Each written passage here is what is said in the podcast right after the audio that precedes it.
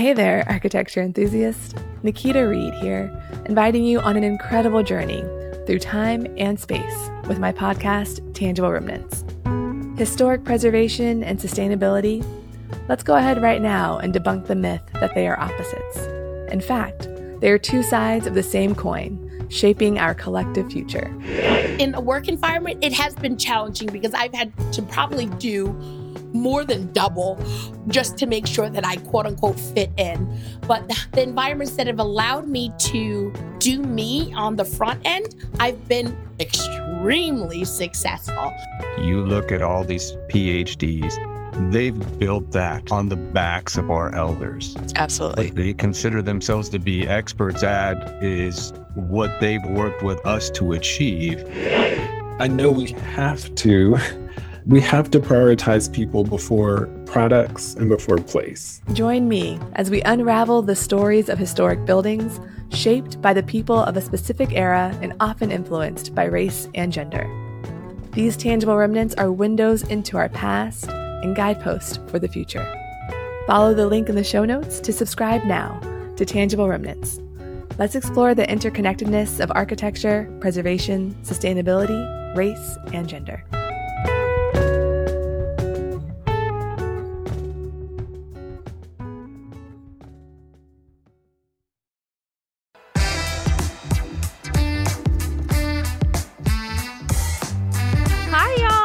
And welcome to another mini-sode called She Builds Charrettes. Yes. So, as a reminder, in these charrettes, we talk more about certain topics, make major announcements, conduct interviews. Basically, She Builds Charrettes is our playground for things outside of our typical format. Right. So, no need to worry, we're still doing our regular show. This is just an added bonus. Oh, yeah. And today, we're going to continue a conversation we began on our last charrette and we've invited a wonderful person to join us today. So let's welcome Kate Reggev. Yay! Hi, everyone. Yay. Hi, Kate. Thanks for having me. Thank you for being here. So, Kate is a designer, writer, architectural historian, basically all the things we love on the show. And we mm-hmm. are so excited to have her today with us. Kate, would you like to share with our listeners a little bit more about who you are and what you do? Sure. Well, of course, thank you again for having me. I'm first and foremost a big fan of the show. I would say that uh, I'm I'm a New York-based architect and historian, as you've mentioned, um, but I've always really been interested in women's stories and including and most specifically those related to kind of the building industry, so architects, engineers, designers, that kind of thing um, yeah, I've just kind of been able to, in my career, both mix work as an architect on buildings, specifically mainly historic buildings, preservation related projects, um, adaptive reuse, and bring in some of that um, history that I love. So um, I'm really fortunate in that way that I've kind of been able to combine my passion. That's awesome. Okay, so Kate, tell us, how did you get involved with or actually let's take a step back because in our charrette we reference the chapter of this book that you were a part of. We specifically read your chapter. But take us back a little bit. Uh, can you tell us a little bit more about the book that you were a part of and how did you get involved in working in that book? The Routledge Companion to Women in Architecture, the official name.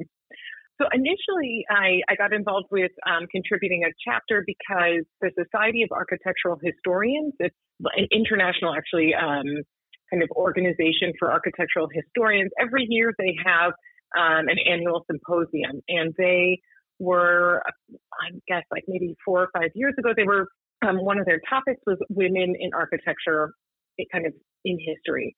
And so I I tried to get into the um, symposium and present, but instead they asked me actually to contribute a chapter to a forthcoming book, which would be used kind of as maybe not I wouldn't call it light reading, um, but it's more like the kind of thing you would read if you are in a university class and your professor assigns you to read a chapter on a certain topic. So it's really envisioned right. more as kind of an academic book than bedside reading for most people, I would say at least.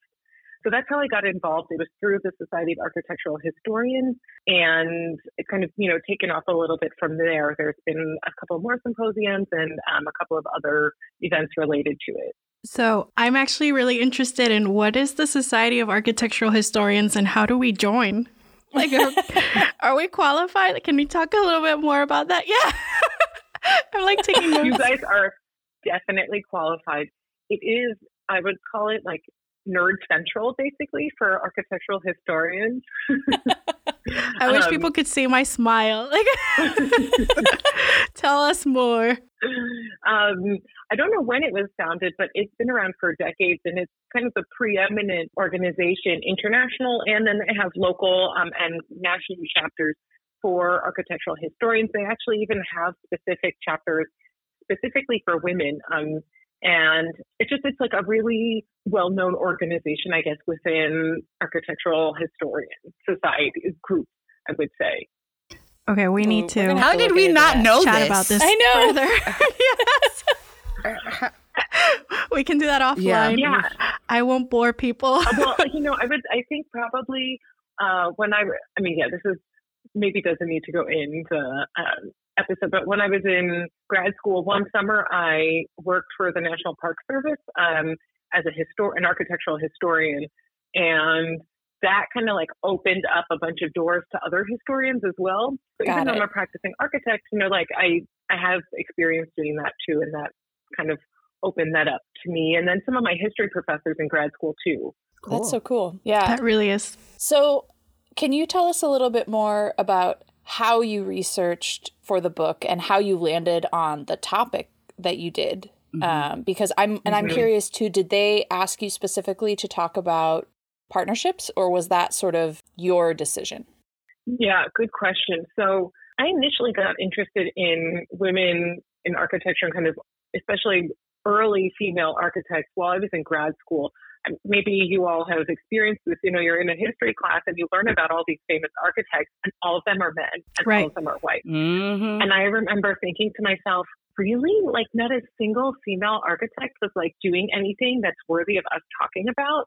And I was just kind of like flabbergasted by that. And so I started to kind of look around and do a little bit of light research myself. And I started to kind of uncover that there were a lot of early female architects that people just weren't talking about. And so I ended up doing some research while I was in grad school on some of the early female architects that attended Columbia while I was doing that, I started realizing that a lot of the women who graduated in the 19 teens, the 1920s, the 1930s, basically all the way up until the 50s and 60s, most of them went to study architecture and then they had a lot of trouble finding jobs once they graduated. And many of them I saw married um, some of their classmates and then started working with them and opening a firm together. And I thought that was really interesting. It was totally not something I would have wanted to do. You know, per- I personally need space between kind of my home life and my work life, but Yeah. I thought that was Mhm. really Fair. interesting. And the more I looked into it, the more I realized that it was clear that there was a reason for this, and it was clear that it, and it started to become more and more clear that it was because it was one of the few ways that women could enter the profession and then stay in it once they decided maybe to have a family. Um, Right. Because there would be that partnership, that shared responsibility of work and home life. And so I wouldn't say that the Society of Architectural Historians that they asked me about this, but it was more a topic that I had kind of stumbled upon and that Mhm. I, I found really, really interesting for many reasons. So, you, in your conversation, you kind of stumbled upon it, how the connections and the dots that you were drawing. But what was something that really surprised you about all the research that you were doing? What was the most surprising thing? So in the beginning, I had a feeling that that the reason why why women were doing this was so that they could practice architecture. But really surprised me was that some women specifically said that had it not been for their partnership with their husbands, they would not have been able to be architects. And that shocked me. Hmm. I guess I had figured, you know, someone who pushed their way through school, being maybe the only female at the time, I figured that they would like figure it out somehow and that they would stick it out in the profession, even if it was hard.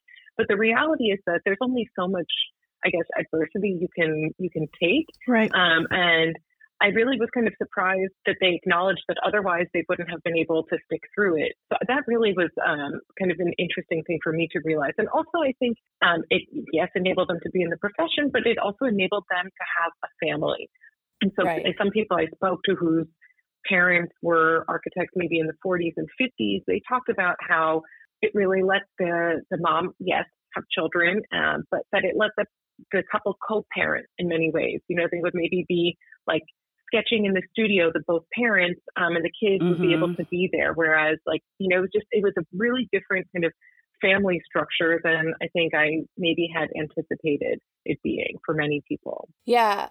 That makes a lot of sense. And it's so interesting because I do think, like, even in our show, there are some women who, like you said, are so determined, you know, you have to be determined, right, to be the only woman in your class and to, like, get through that and then to like go out into the profession where you know you're not going to be very well accepted and some women you know really did push through that and like started their own firms and you know just kind of went solo with it but i could see how mm-hmm. that would not be you know for a lot of women that would feel like that's a lot of work and that's like you know they still want to have a family and to like be able to do that in a way that mm-hmm. allows them to kind of have that work life balance and have a partner who understands um, yeah. when it's not societally really acceptable.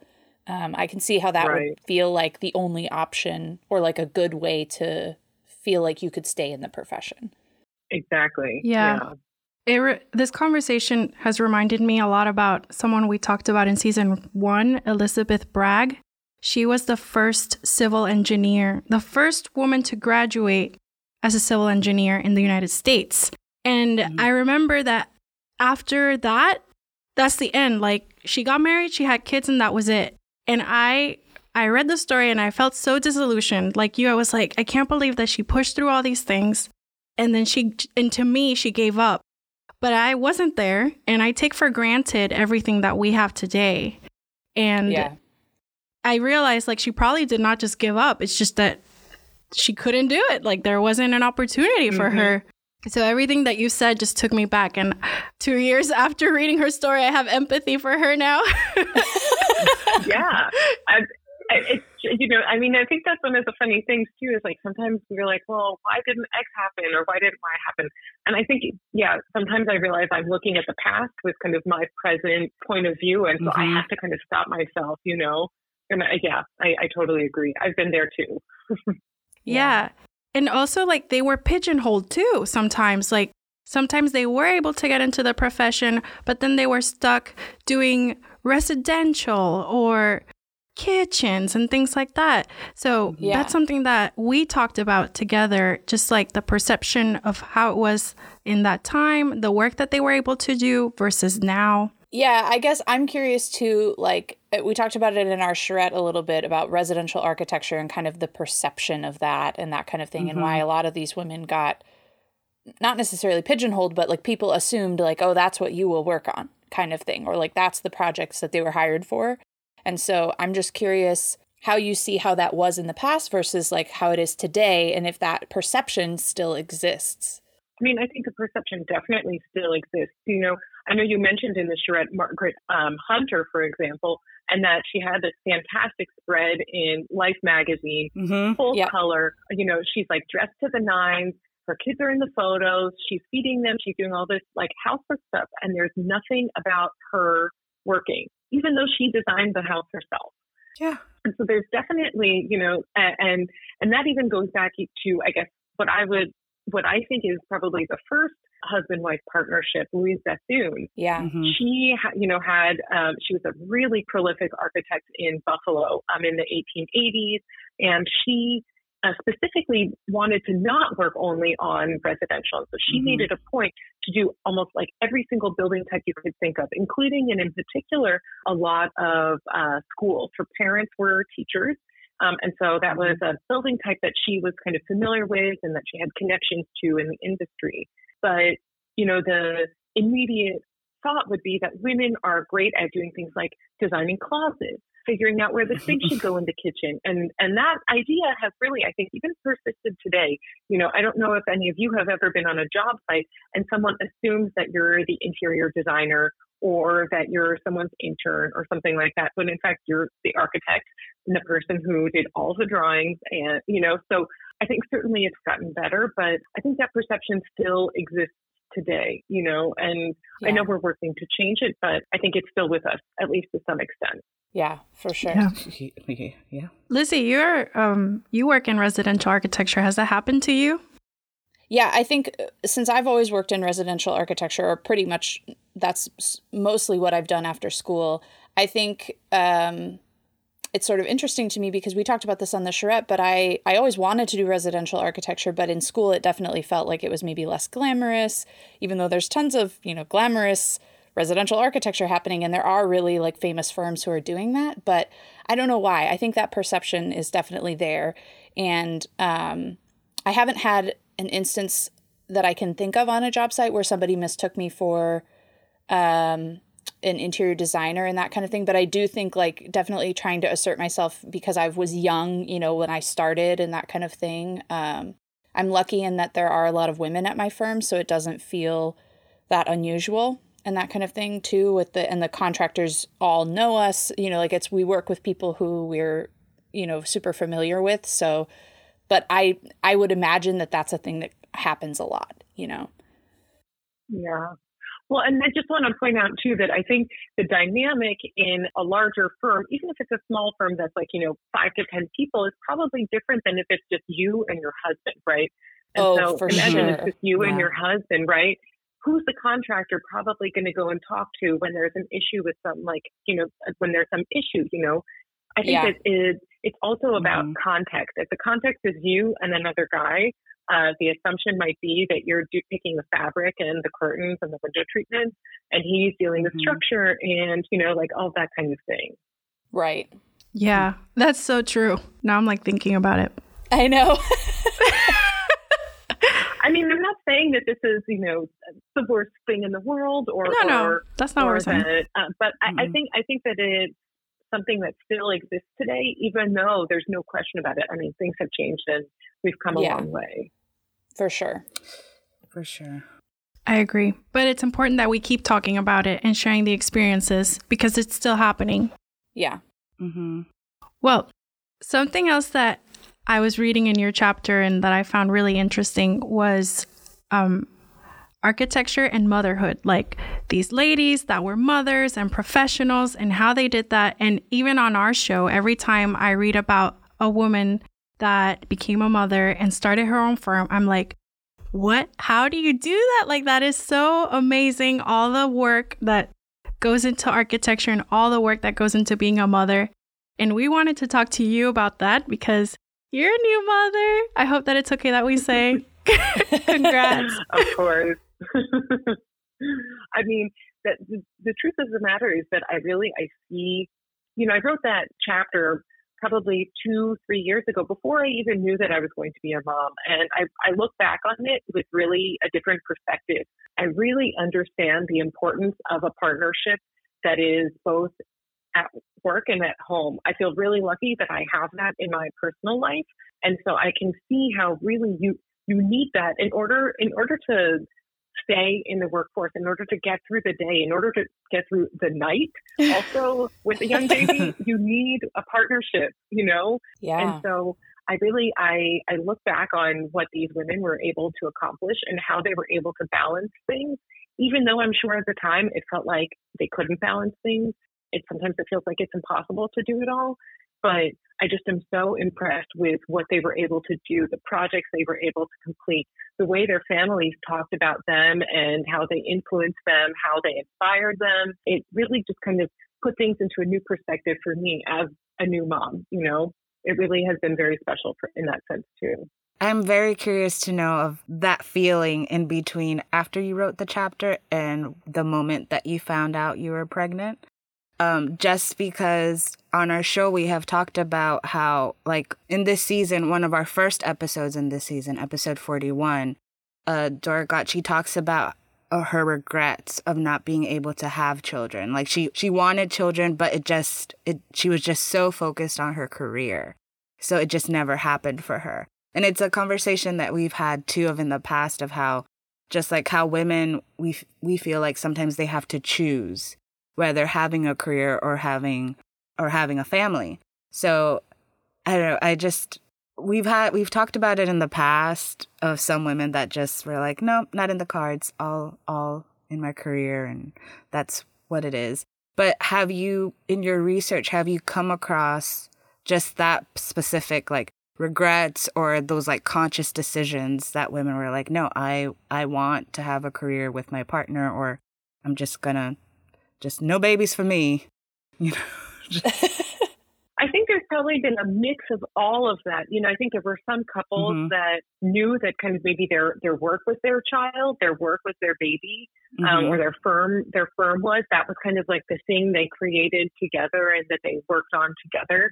But then there definitely were firms where the mom realized that when she had children, she really had to take a back seat. I think in particular, you know, even if you shared an office with your husband in maybe the 30s, 40s, or 50s, the expectation for most people was that if you were still going to work, which was already kind of a surprise, probably you took a back seat, right? And maybe right. you were still the one who would pick up the kids and drop them off from school and you would spend the afternoons with them and maybe it would really be in the evenings like after they went to bed that you would be drafting or you would be doing some calculations right so mm-hmm. I think that it was very much something that people who, for the women who decided to have families, they realized that they probably, that societal and maybe even intermarried, like um, among them and between them and their husband, the expectation was still that they would be the primary caregiver, which by default meant that maybe they were a little bit less active in the practice. And then there's right. also people who, yeah, started a firm with their husband and then realized that once they had kids, it just wasn't possible to continue being part of the firm, to continue being part of the practice. That either, you know, having a kid was too hard, maybe the husband's expectations changed, maybe finances changed. That even happened sometimes when I know one of the first, um, actually was technically the second female partnership where it was two women who studied at Columbia together, and then yes. they went out, out mm-hmm. on yeah Schenck and Mead, they went out on their own together afterwards and they practiced together. They had some really successful projects. And then one of them got married. And then once she got married and started to have a family, basically she no longer uh, was practicing with her partner. And so I think that there's kind of like everyone's path is a little bit different. And it's hard sometimes mm-hmm. to really know what was going on, but I think we have some idea that it probably wasn't, you know, the 50 50 partnership we might imagine today. Right in in preparation for this episode, I mean, I know that by the time this charrette airs, our season would have already been complete. But uh, so far, we've had a few episodes uh, that we've talked about. We talked about Dora Gad. That was the first episode. We talked about Charlotte Perriand, and we talked about Mary Mahony Griffin. Um, any that like stood out to you, perhaps, or questions that you just want to ask us as fellow architectural historians. I'm claiming well, it. So I guess if you guys, how would you? It's just so interesting to me that you guys have started this. I mean, and that you've kept going. That I feel like so many people start podcasts and then they just are like, eh, two episodes. I'm tired.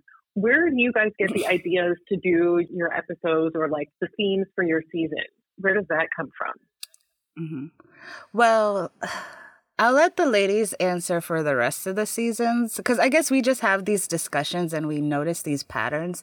But in terms of our latest season, we had toyed around the idea of partnerships, but I guess what really like made the idea blossom is our earlier conversations with you, Kate. Exactly. So, it was like, you. I I think we had pitched the idea to our in, our social media of like what topics you or themes you want to see happen. Mm, yeah, and I, I, think Kate, you you brought it up, and we just started talking, and then you're like, "Hey, by the way, I have this chapter of this book," and next thing you know, we were reading the chapter, and then the floodgates open of all these different partnerships that we were thinking about before we like we had an idea before reading the chapter and then we were like we have to do it and there's probably going to be a part 2 yeah, I think that's another thing we've discovered is that they'll we'll definitely need another season of it because there were mm-hmm. way more women that we wanted to talk about than we had time for this season.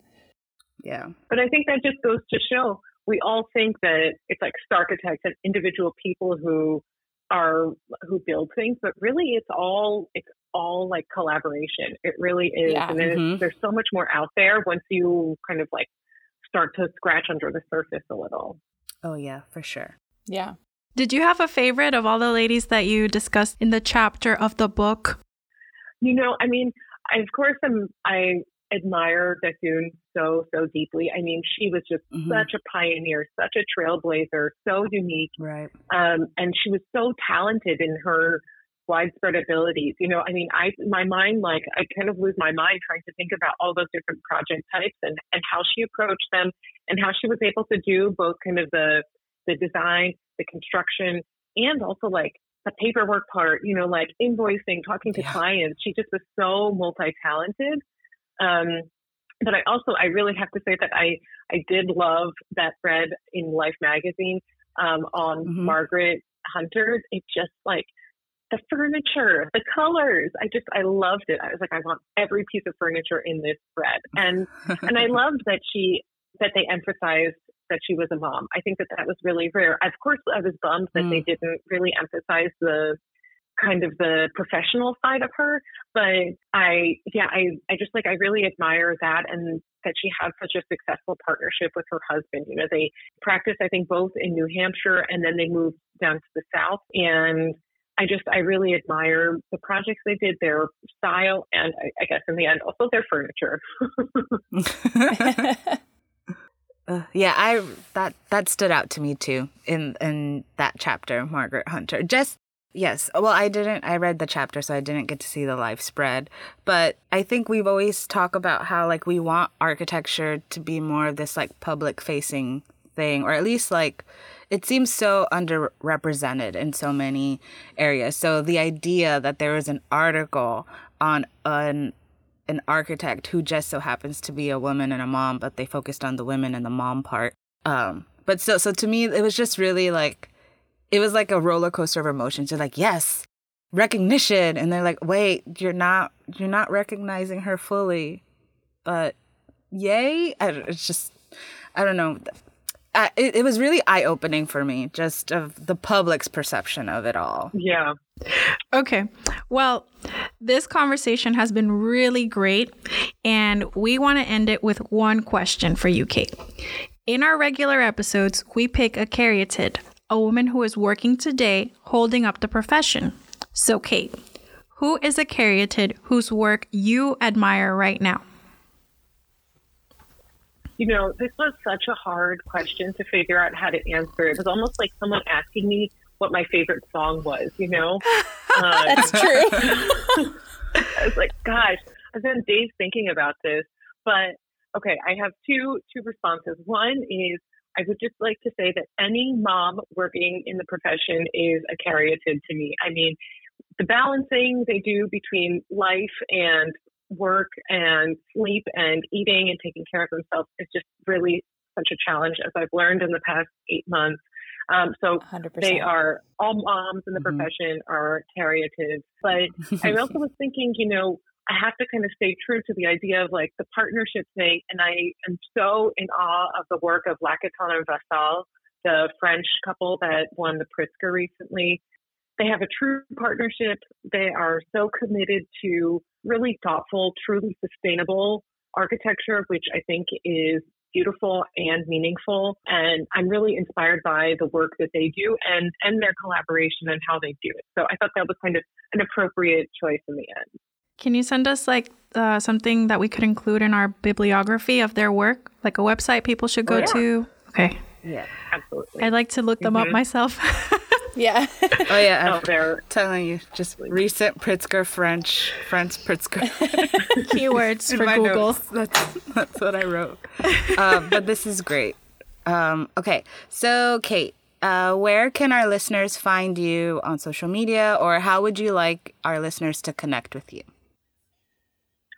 they can reach out to me and on Instagram. I'm at underscore Craigie underscore. It's K R E G G E oh, oh, Y. Sorry, no Evie. That's my last name.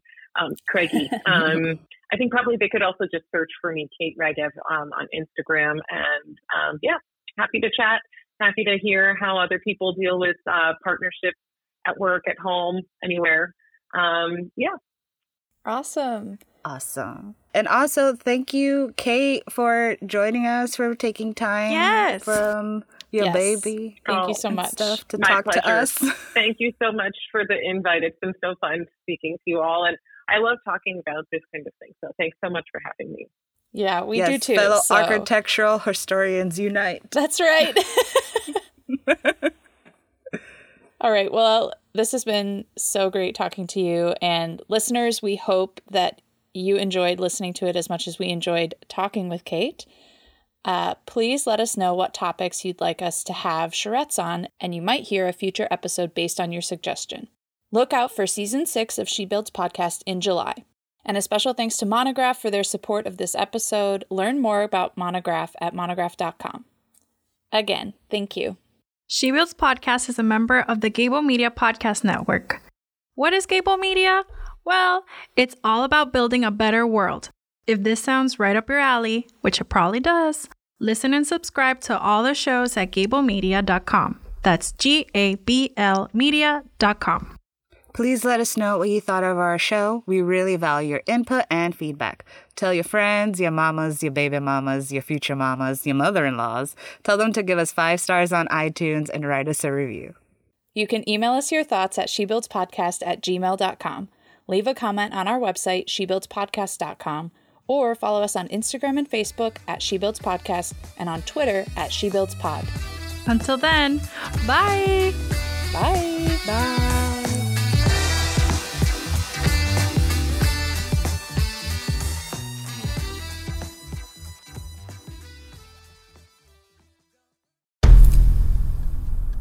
I've mentioned it to my family, but in terms of telling people like, oh yeah, we're doing this. I'm looking for projects. You got Yeah. anything? I'm, I'm not there yet because it scares the out of me. Dreaming of launching your own architecture firm?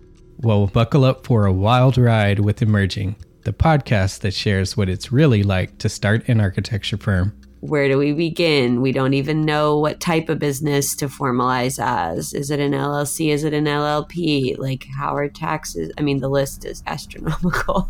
Season 1 featured founders Jeffrey, Lexi, and Chris, owners of Level Studio Architecture, are your fearless guides on this unfiltered journey from napkin sketches to a thriving studio. One evening, stumbled into one last dive, we sat at the bar and pondered our postgraduate futures. Amidst the conversation, a napkin became the canvas for our aspirations, sketching plans and milestones, sealing our heartfelt commitment and shared dreams. In drawing down dreams on a napkin collectively, that then, you know, in your head, you've rooted, like, oh, I'm connected to these people, like, long term. The process of starting an architecture practice brims with excitement and challenges, demanding meticulous planning, flawless execution, and unyielding resilience.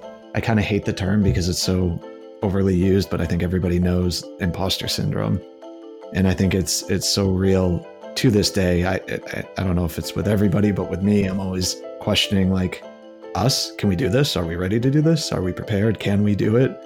Did we just decide a name? We did it, guys. Oh The my one that god! came out of nowhere. It came out of nowhere. I liked it. I saw it. Ready to turn your aspirations into reality? Follow the link in the show notes to subscribe to Emerging and chart your own path to architectural success.